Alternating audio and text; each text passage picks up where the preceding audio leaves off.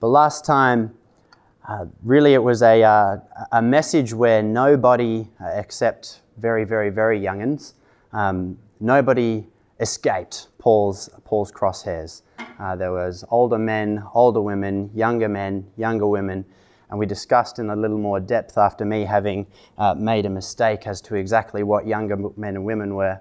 Uh, that at least in your friend and mine, John MacArthur's view, that younger tends to equate to those uh, 12 and older. So if you are below 12, which is I don't know, half a dozen of us here today, um, then maybe you just escaped Paul's crosshairs. Uh, but really, um, in practical terms, Lord willing, each one of us will become older. And so even those who are young, uh, even those who are infants, ought to pay at least some degree of attention. But older men, uh, we, we bowed to, to lead well and to show themselves to be excellent to the glory of God. Older women, be, be examples, make amazing homes, have the focus on those serving, on serving those within the home unit. Uh, and with utilizing that term, uh, we discussed that whilst Paul most obviously writes to, to married women, uh, utilizing the term of home unit, I think the same principles are, are able to be applied to those who are not married. So, those within your circle of influence, those within your home unit, um, ought to be those whom you uh, bless and seek to selflessly serve. Uh, be standards, older women, of purity, teaching the younger women godly ways. Young women, be discipled by godly older women, following their example as they follow that of Christ. And younger men, be manly, mature, self controlled, is the, the one characteristic that's specifically listed, um, and upstanding citizens of Christ's kingdom. And this this kind of emphasis that Paul uh, bids of those who he writes to uh, will produce necessarily an impact on society.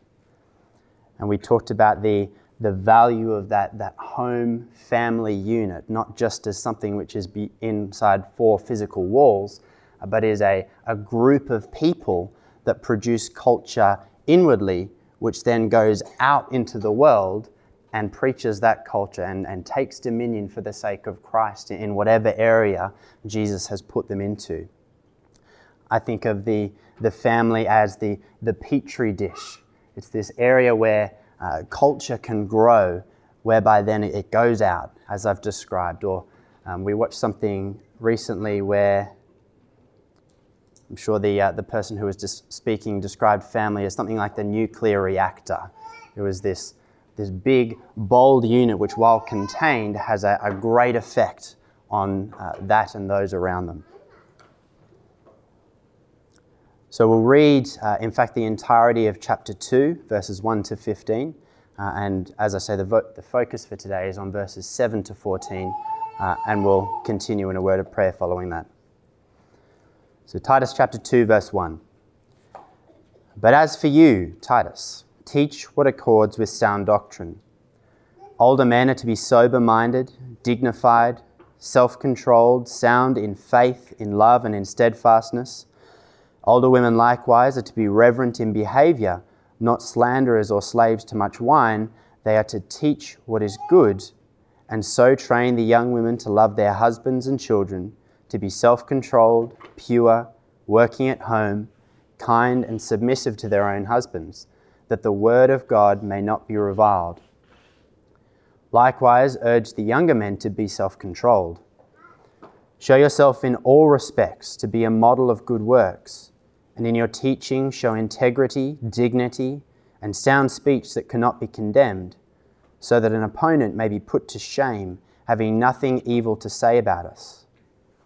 Bondservants are to be submissive to their own masters in everything, that they are to be well pleasing not argumentative, not pilfering, but showing all good faith, so that in everything they may adorn the doctrine of God our Saviour.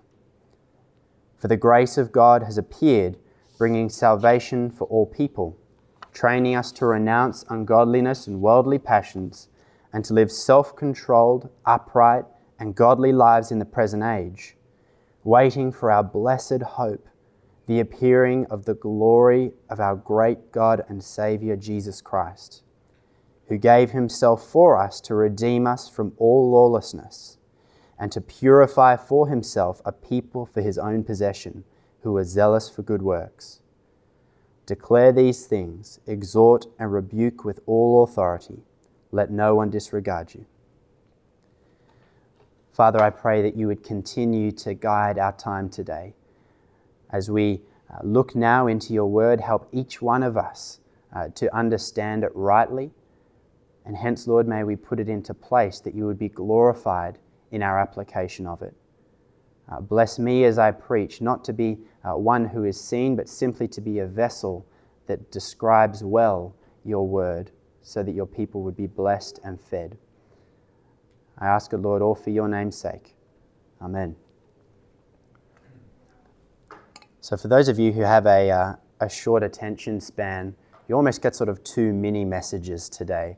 Uh, verses uh, 7 to 7 to 10 sort of continue to describe characteristics of various groups, uh, and then from 11 to 14, uh, starting in accordance with what we just read, for the grace of God has appeared, bringing salvation for all people.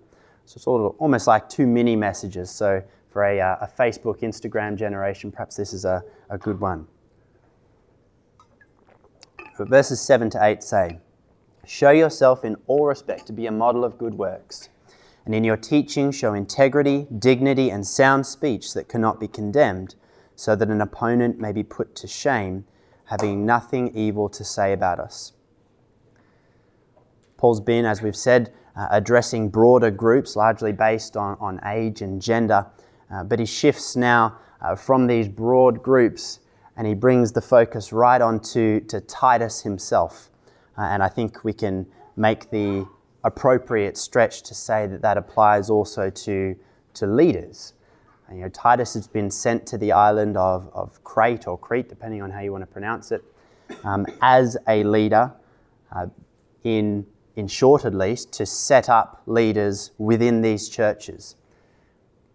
And so, whereas there are broader groups described beforehand, now Paul says, You, Titus, you, leader of the church, not in the popish sense, but as one who is, is a leader, an example to others, you show yourself in all respects to be a model of good works.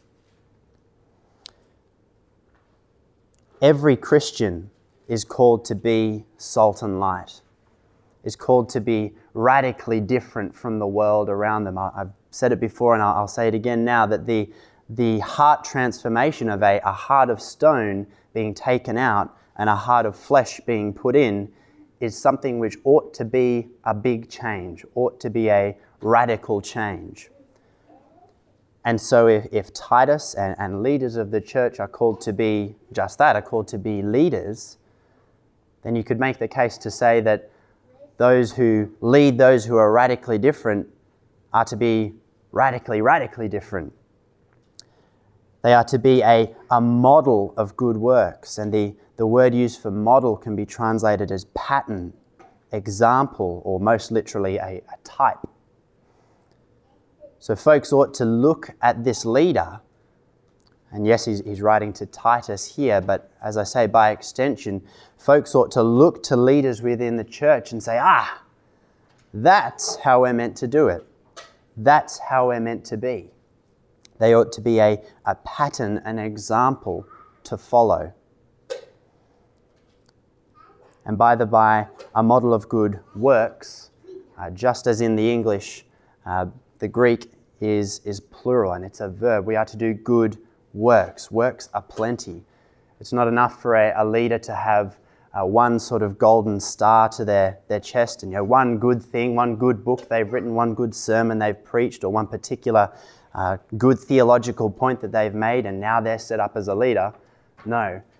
This leader is to be, in all respects, a model of good works. Works are plenty. Paul says, and in your teaching show integrity dignity, and sound speech that cannot be condemned. Integrity uh, literally is a, a, negation of corrupting something. So it's sort of like a double negative. Don't be a corrupter. And hence, positively, uh, teach soundly. Make your teaching something that doesn't corrupt, rather, which builds up in the truth, something which is full of integrity. And if we just sort of pause with that thought in mind for a second, if people who are, are not leaders in the church are coming and they are seeing someone who is a model of good works, uh, sorry, shows themselves in all respects to be a model of good works, they have the, I guess, the living, breathing, discipling example. And also, this leader uh, teaches in such a way that the things which they teach are, are full of truth and full integrity, then not only do you have a, a physical example to follow, but you have someone who teaches rightly. And so, if we uh, as, as lay people come along and follow that example, what a church this would be. Uh, and what a church, and I'm not saying just these congregations, but if that were the case across the board, what a, a church worldwide we would be. If we put into place the characteristics of, uh, of verses 1 to 6 and then continue to do so and to have leaders like this, uh, what, a, what a church we would be. And so, may we, uh, in, in practical application, may we pray for these kind of leaders within the church. Not that we might set them up on a, a pedestal and worship them, but that we might follow them as they follow Christ. So, in integrity, in dignity, uh, the King James translates this word as gravity, which always sort of amuses me, but, anyways, translate, translates it as gravity, but it means honesty or worthy of honor. And Paul says that this uh, leader is to have speech that cannot be condemned, or uh, literally but clunkily, healthy or true words that are beyond reproach.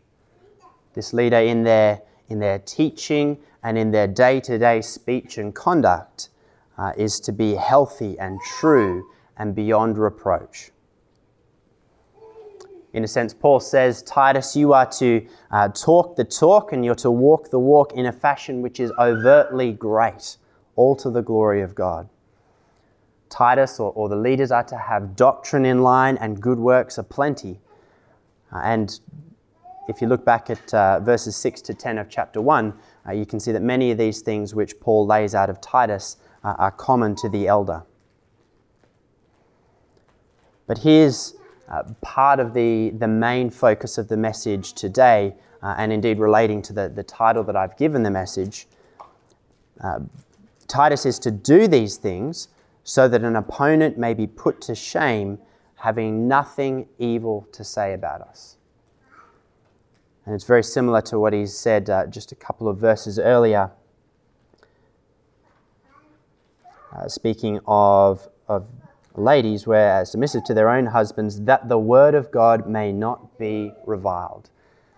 The point of all of this is not to, to arbitrarily set up standards or to arbitrarily have uh, quote unquote good people in leadership, but the point of this is so that we adorn the gospel of God, so that we do we never bring disrepute upon our great God who sits upon his throne and who is worshipped uh, forever so that an opponent may be put to shame, having nothing evil to say about us, and hence the one that we all point towards may be uh, glorified, may be lifted high and not brought low. In 1 Peter 3:16 he says similarly. He says having a good conscience so that when you are slandered those who revile your good behavior in Christ may be put to shame. And so I don't know about you guys, but I've had uh, in the past maybe conversations with non Christians who claim that you know, Christians are, are, hypocrites. You know, they've, they've got all these supposed standards which they set up and yet they don't live by them. Well, it ought never to be so. Once again, in 1 Peter 2:12, uh, he writes, "Keep your conduct among the Gentiles." I think we can uh, rightly say that's uh, the world, those who are not Christian. Uh, keep your conduct among the Gentiles honorable, so that when they speak against you as evildoers, they may see your good deeds and glorify God on the day of visitation. This speaks to the, the adorning of, of the gospel, the adorning, adorning of the word of God, which we are to uh, all emulate as Christians. Folks are to be able to say, you know, we, we think you're homophobic and bigoted and whatever else, uh, whatever other isms and schisms uh, they might throw upon us. But we can't deny your character. You believe all of this nonsense from you know, two to six thousand years ago, or perhaps millions of billions of years ago. You believe it all, but I can't fault your character. That's, that's how we're meant to adorn the gospel. So keep your conduct among the Gentiles, among the world, honorable, so that when they speak against you as evildoers, they may see your good deeds and glorify God on the day of visitation. So Titus is to be one who is above reproach in every way, appointing leaders uh, who are similar. Leaders are to be the example that others look to.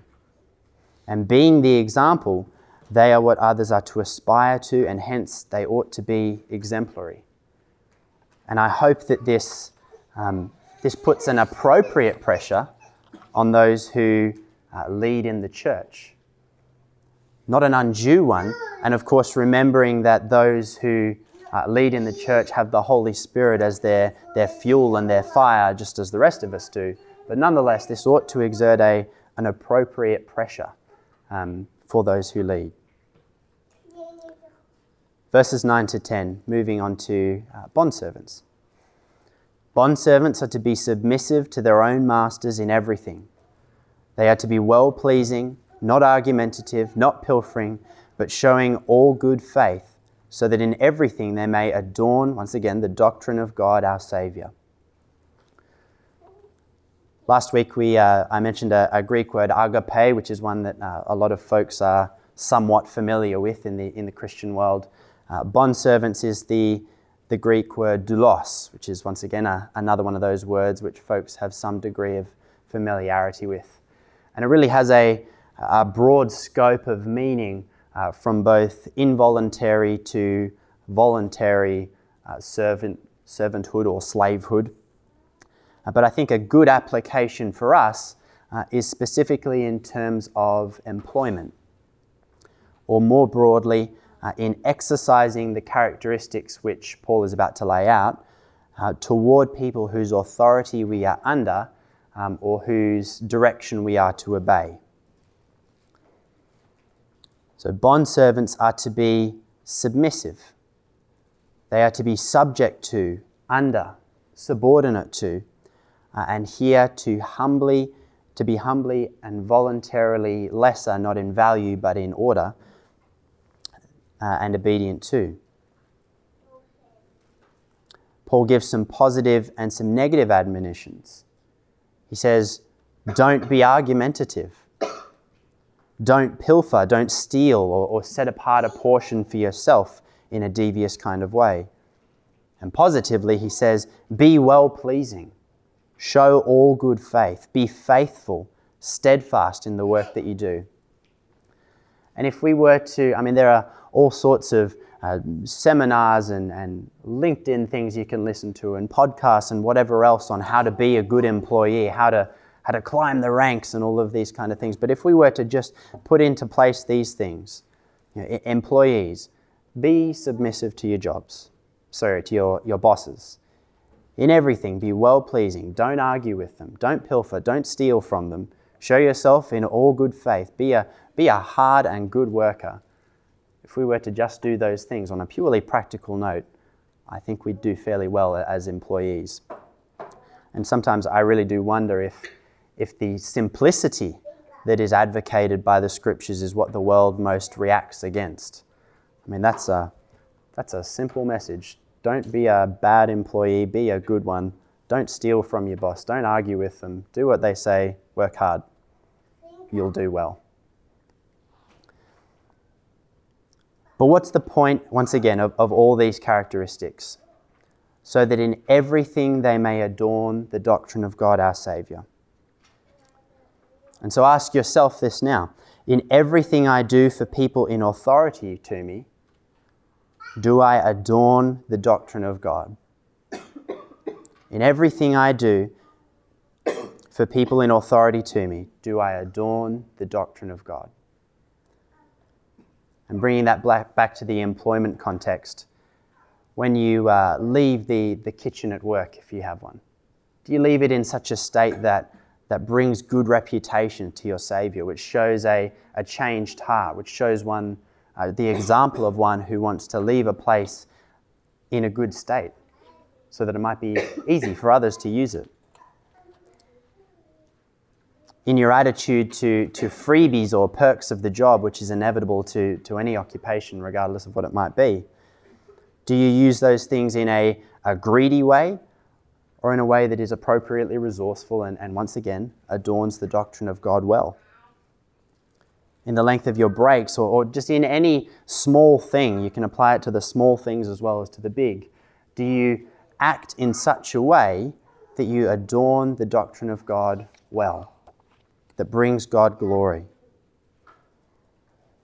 We ought to be active in avoiding what will cause God's word and reputation to be reviled, and active in doing what will promote such things. So there's your first mini message. Now we're moving on to mini message number two, verses 11 and 12. For the grace of God has appeared, bringing salvation for all people, training us to renounce ungodliness and worldly passions, and to live self controlled upright, and godly lives in the present age.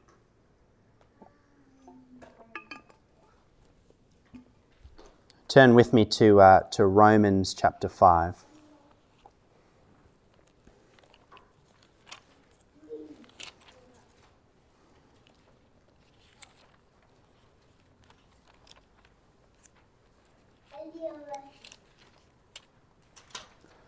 But just quickly on these uh, two verses uh, from Titus, we have bringing salvation, which, funnily enough, relates to, to salvation, that one is ultimately justified before God. And he further goes on to say to, to train to renounce ungodliness and various other things, which relates to, to sanctification. So, really, we have the, the full orbed picture. We have the final goal, salvation, and we have the renouncing of things that are evil and the, the promotion of things which are good being sanctification, that ongoing process of, of being moving in the direction of perfection in accordance with God's ways. For the grace of God has appeared, bringing salvation for all people. This is one thing which I like about this is it's not an, an airy, fairy notion. We're not left in any question as to what the grace of God is. This is Jesus Christ Himself. For the grace of God has appeared. We, have seen Him, we know who He is. This is the grace of God which has appeared, bringing salvation for all people. Jesus actually did something about sin. It's very, very different to what we often do in everyday life, whereby we might say, oh, you know, somebody apologizes us on the off chance that they do apologize and we sort of say, it's, fine, don't worry about it, it's no worries. Jesus actually did something about our sin. And hence, God has a very just way of forgiving us for our sins. He is, he is just and righteous to forgive us for our sin. And in actually doing something about sin on the cross, we see God's grace in the clearest of ways. So you're in Romans 5. Let's read uh, verses 15 to 19. But the free gift is not like the trespass. For if many died through one man's trespasses, much more have the grace of God and the free gift by, that by the grace of that one man, Jesus Christ, abounded for many. And the free gift is not like the result of that one man's sins for the judgment following one trespass brought condemnation, but the free gift following many trespasses brought justification. For if, because of one man's trespass, death reigned, reigned through that one man, much more will those who receive the abundance of grace and the free gift of righteousness reign in life through the one man, Jesus Christ. Therefore, as one trespass led to condemnation for all men, so one act of righteousness leads to justification and life for all men. For as by one, the one man's disobedience the many were made sinners, so by the one man's obedience the many will be made righteous. We see Jesus' uh, crazy trumping of, of what was done in Adam. Sure, one man's sin led to, to death and condemnation for all who followed, but Jesus has, has ultimate victory over that, and he has appeared this is the, the, the, grace which we see, which is described in, in Titus. And he has really done something about sin, and he really is victorious in having done that. One evil act equaled condemnation for all men. One righteous act following many evils equals justification and life for all men. Because I am the way that I am, and because it's in the text, um, I feel obliged to address all men does this mean that all are saved?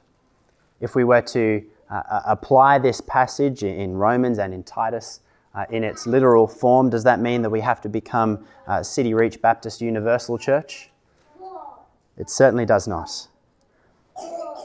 From the context in Titus, when all men are described, it is all kinds of men. Paul's just finished talking about uh, as we've said numerous times, older men, women, younger men and women, leaders, bondservants, those under authority, etc.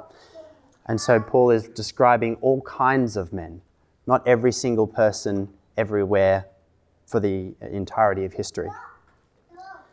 And other parallel or similar passages describe all men uh, similarly as all nations and people groups. There's a slightly different mechanism used in Romans 5, but if you're interested, see me after the sermon, we can talk about it more then. But this is all to, to train us to renounce ungodliness and worldly passions. To ask a, a rhetorical question Is your faith in the revealed grace of God causing you to shun ungodliness and the passions of the world? Is that the outworking of your faith right now in the present world? And you might say yes, and I, I hope you do say yes. Does it cause you to reject all worldly passions or just the really bad ones, just the really obvious things? This ought to be something that uh, continues to grow.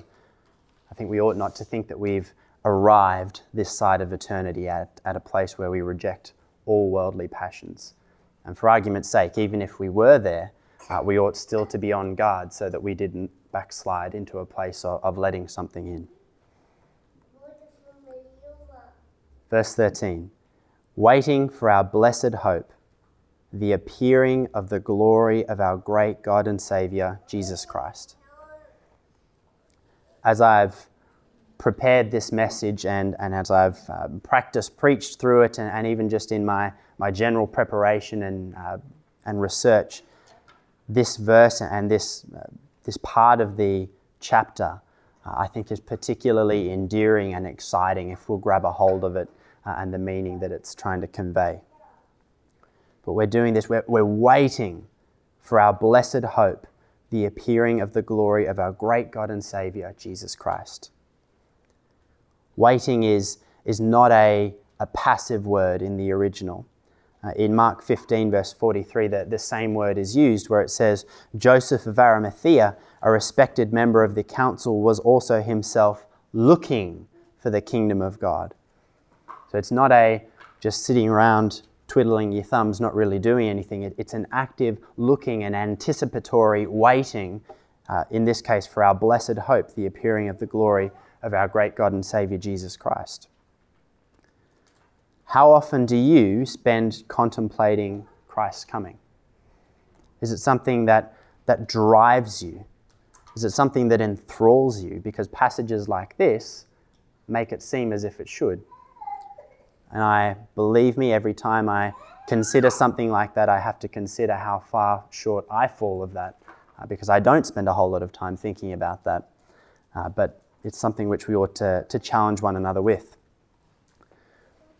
The song lyrics of I Can Only Imagine by MercyMe uh, come to mind as I, I think about that. And it says, Surrounded by your glory, what will my heart feel? Will I dance for you, Jesus? Or in awe of you be still? Will I stand in your presence? To my knees will I fall? Will I sing hallelujah? Will I be able to speak at all? I can only imagine. And this, this I mean, even those non scriptural lyrics are, are, just really amazing if you sort of uh, sit and think about them. Perhaps we're uh, tempted to think, well, what happens if in this eternal state something bad creeps in? And, and, you know, whilst it was amazing for a period of time, maybe even thousands of years, what, what happens if something bad creeps in and suddenly it all goes downhill again? Well, it's, it's perhaps a legitimate thing to consider. We'll get to why it won't happen, but it's perhaps a legitimate thing to consider. And in the, in the Matt Damon movie Downsizing, I don't know if you guys have seen it or otherwise, but one of the cruxes of the movie is where Damon, or, or Paul Safranek in the movie, uh, is deciding whether to escape to a new world utopia uh, where like minded people will, will start again and lock themselves off from the world in order to live in peace and harmony, um, or whether he will uh, stay with the world as it is in its, uh, in its state of coming down. He's advised against going to this new world utopia by a couple of his friends on the grounds that eventually the utopian society will find itself in disrepair, hurt, war, etc.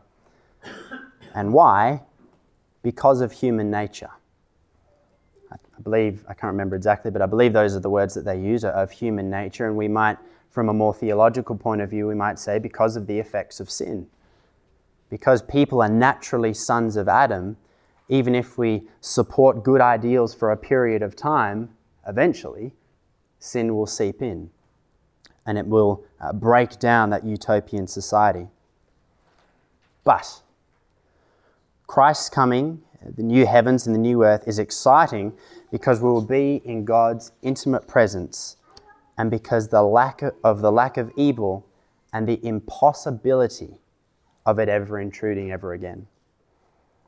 So we get this utopian society, but we get it without the possibility of ever anything evil coming in ever again. Speaking of the New Jerusalem, this, this perfect place, Revelation 21 27 says, But nothing unclean will ever enter it nor anyone who does what is detestable or false, but only those who are written in the Lamb's book of life.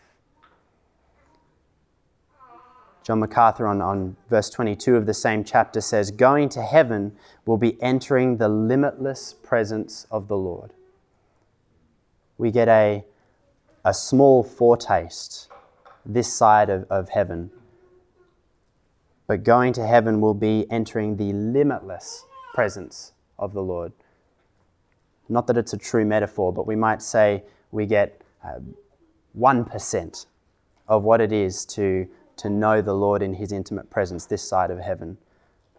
Well, what, if what John MacArthur is saying is true, and I, I think he's on to, onto something on this one, we get not just 100% when we're in heaven, but, but even beyond that, the, the limitless presence of the Lord with no possibility of evil ever coming in ever again. So, when I asked you the question before, is this something that you expectantly wait for? Is this something which you, you seek out, which you spend time meditating upon? When we consider what it is that we could be meditating upon, it's something which is really exciting, which ought to be fairly easy to think about. And so, uh, may we put ourselves to that end. And last verse, and I've only got a, a few things to say on it in verse 14. Who gave himself for us to redeem us from all lawlessness and to purify for himself a people for his own possession who are zealous for good works. This glorious age of intimacy with our God is ours through the merits of Jesus, who redeemed us from sin. We, as God's people, are to be, uh, therefore, zealous for good works. We are to be those who are, are keen in every second of every hour of every day to be doing good works so that the, the gospel of God might be adorned well, so that we would get a foretaste of what it is to be in the limitless presence of God, and so that we might meditate upon this uh, again, day by day, hour, hour by hour. To conclude, much of the chapter really is summarized in verses 7, 5, and 10. And yes, I realize I said those out of order. But to put them together in a sentence, show yourself in all respects to be a model of good works, so that the word of God may not be reviled and that we may, and that we may adorn the doctrine of God our Saviour. Paul lays this out for the, the family, the teaching elder, the employee or the bondservant, the Christian. And there is beauty that exists if we take heed of that message and put it into place. Christians are to strive, yeah, to put it very basically, uh, Christians are to strive for excellence to the glory of God. Second point, the grace of God has appeared. With what we've just said, having been said, when was the last time you contemplated the wonder of a wretched sinner like you having been saved by our merciful God? When I say like you, like me also, don't think that I'm uh, classing myself higher. As we pray for the salvation of others, we can reflect on God's grace shown to us, who, were it not for His grace, would be in the same position as those whom we are praying for. And the last point our blessed hope is the appearing of our great God and Saviour, Jesus Christ. Contemplate that blessed reality. Let it enthrall and motivate you in your Christian walk. It ought to be something which is easy to consider, but uh, I would say that it's difficult because of the, the enemy and the ways of the world which so often distract from contemplating such a, a blessed reality strive towards Christ's kingdom coming on earth as it is in heaven. And lastly, is as a, a one liner Jesus has won, is winning, and currently rules and reigns on his sovereign throne. Despite all of the difficulty around us, this is nonetheless the reality we find ourselves in.